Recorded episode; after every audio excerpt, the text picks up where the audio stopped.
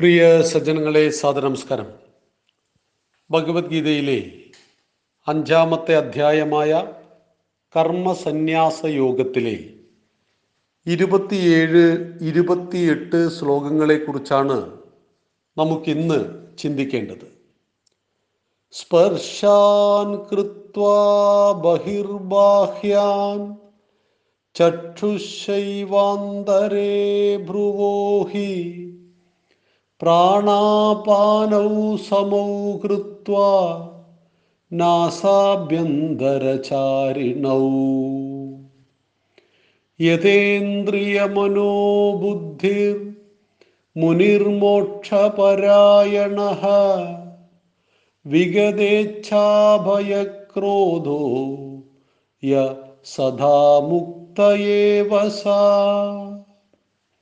സ്പർശാൻ കൃത്വാ ബഹി ബാഹ്യാൻ ചക്ഷു ചയേവ അന്തരേ ഭ്രുവോഹി പ്രാണാപാനൗ സമൗ കൃത്വ നാസാഭ്യന്തരചാരിണൗ. യതേന്ദ്രിയ മനോബുദ്ധി മുനി മോക്ഷപരായണ. വിഗതേ വിഗതേച്ഛാഭയക്രോധ യ സദാ മുക്ത ഏവസ. വാക്കടർത്ഥം. യാ യാതൊരാൾ. ബാഹ്യാൻ പുറത്തുള്ളവയെ സ്പർശാൻ സ്പർശനങ്ങളെ അതായത് വിഷയങ്ങളെ ബഹികൃത്വ പുറമേ ആക്കിയിട്ട് ചക്ഷു ച കണ്ണിനെ ഭ്രുവോ കൺപുരികങ്ങളുടെ അന്തരെ മധ്യത്തിലാക്കിയിട്ട് നാസാഭ്യന്തര ചാരിണൗ മൂക്കിലൂടെ ചരിക്കുന്നവയെ.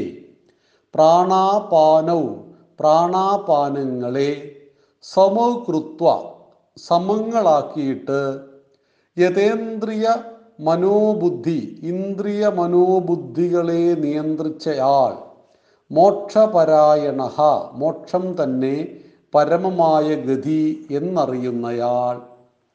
വിഗതേച്ഛാഭയക്രോധ ഇച്ഛം ഇച്ഛാഭയം ക്രോധം എന്നിവ ഒഴിഞ്ഞയാൾ മുനിഹി മനനശീലൻ. സ അയാൾ സദാ എപ്പോഴും മുക്ത ഏവ മുക്തൻ തന്നെ.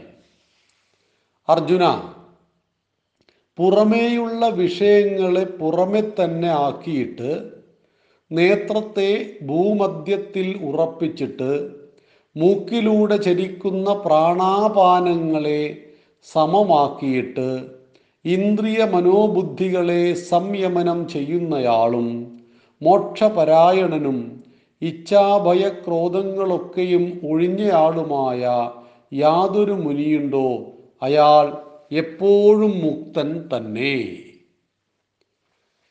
ഇവിടെ ഭഗവാന്റെ രണ്ട് ശ്ലോകങ്ങളിലൂടെയുള്ള ഉപദേശം വളരെ പ്രസക്തമാണ്. പുറമേയുള്ള ശബ്ദാദി സ്പർശങ്ങളെ അതായത് പഞ്ചേന്ദ്രിയങ്ങൾ കൊണ്ട് നാം അനുഭവിക്കുന്ന ഓരോ സുഖദുഃഖവും പുറമേ നിന്നും വരുന്നതാണ്. കണ്ണിന്റെ കാഴ്ച ചെവിയുടെ കേൾവി മൂക്കിന്റെ വാസന തൊക്കിന്റെ സ്പർശനം നാക്കിന്റെ രുചി ഒക്കെ പുറമേ നിന്നും വരുന്നതാണ്.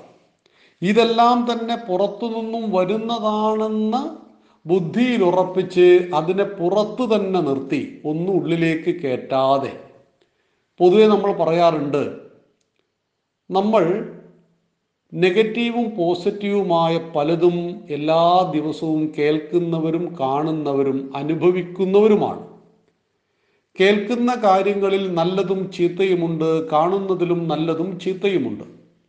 ഇതിൽ ഒരു യോഗിയെ സംബന്ധിച്ച് ഈ കണ്ട കാഴ്ചകളും കേട്ട വാക്കുകളും ഒന്നും തന്നെ അദ്ദേഹം കേൾക്കുന്നുണ്ട് കാണുന്നുണ്ട് പക്ഷെ ഒന്നും ഉള്ളിലേക്ക് കയറുന്നില്ല.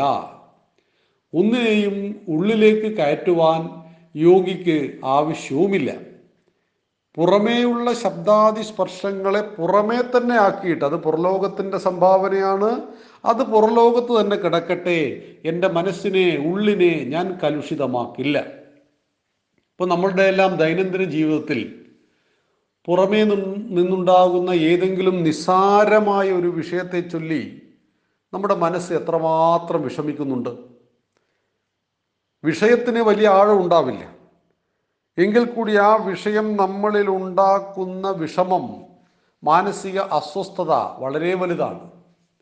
എന്തുകൊണ്ടാണ് ചില ആളുകൾ ആത്മഹത്യ ചെയ്യുന്നത്? ഇത്തരം സമ്മർദ്ദങ്ങൾ സമ്മർദ്ദങ്ങൾ താങ്ങാൻ പറ്റാതെ ഓഫീസിലുണ്ടാകുന്ന വീട്ടിലുണ്ടാകുന്ന ജോലി സംബന്ധമായി ഉണ്ടാകുന്ന ചെറിയ ചെറിയ പ്രതിസന്ധികളെ അത് അപ്പാടെ മനസ്സിന് കൊടുക്കുകയാണ്.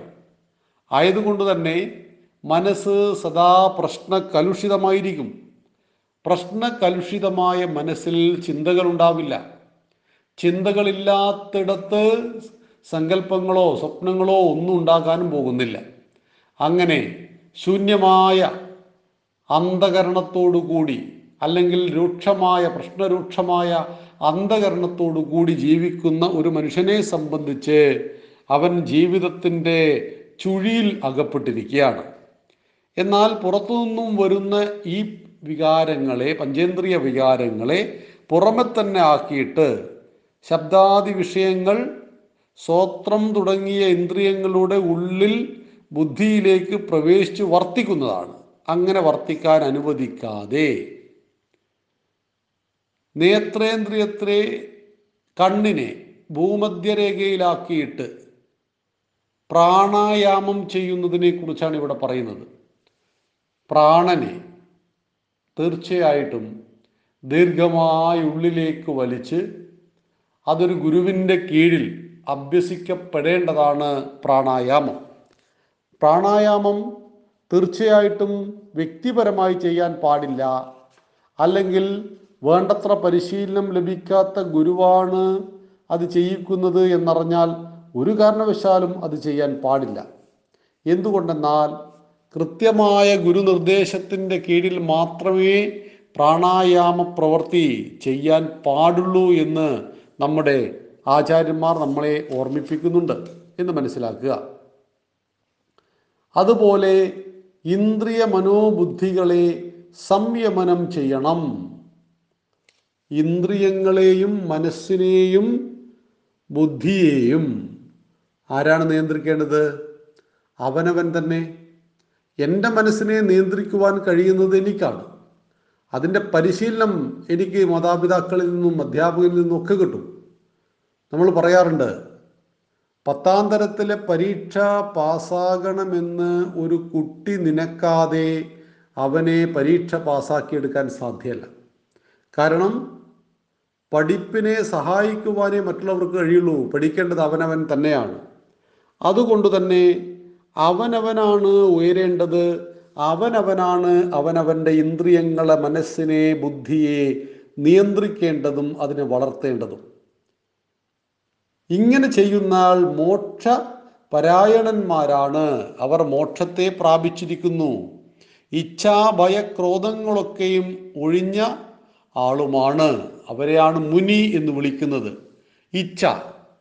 ഏതെങ്കിലും ഒരു വസ്തുവിനോട് പ്രത്യേക താല്പര്യം തോന്നുക.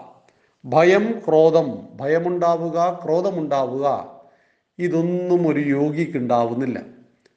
യോഗിയുടെ ജീവിതം നിർമ്മലമായിട്ട് അത് ഗംഗയെപ്പോലെ ഒഴുകിയാണ്. യോഗി ഒന്നും ഇച്ഛിക്കുന്നുമില്ല.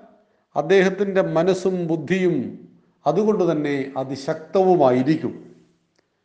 ഇവിടെ ഭഗവാൻ അർജുനോട് പറയുന്നത് സന്യാസിയുടെ സമഗ്ര ലക്ഷണങ്ങളെക്കുറിച്ചാണ്.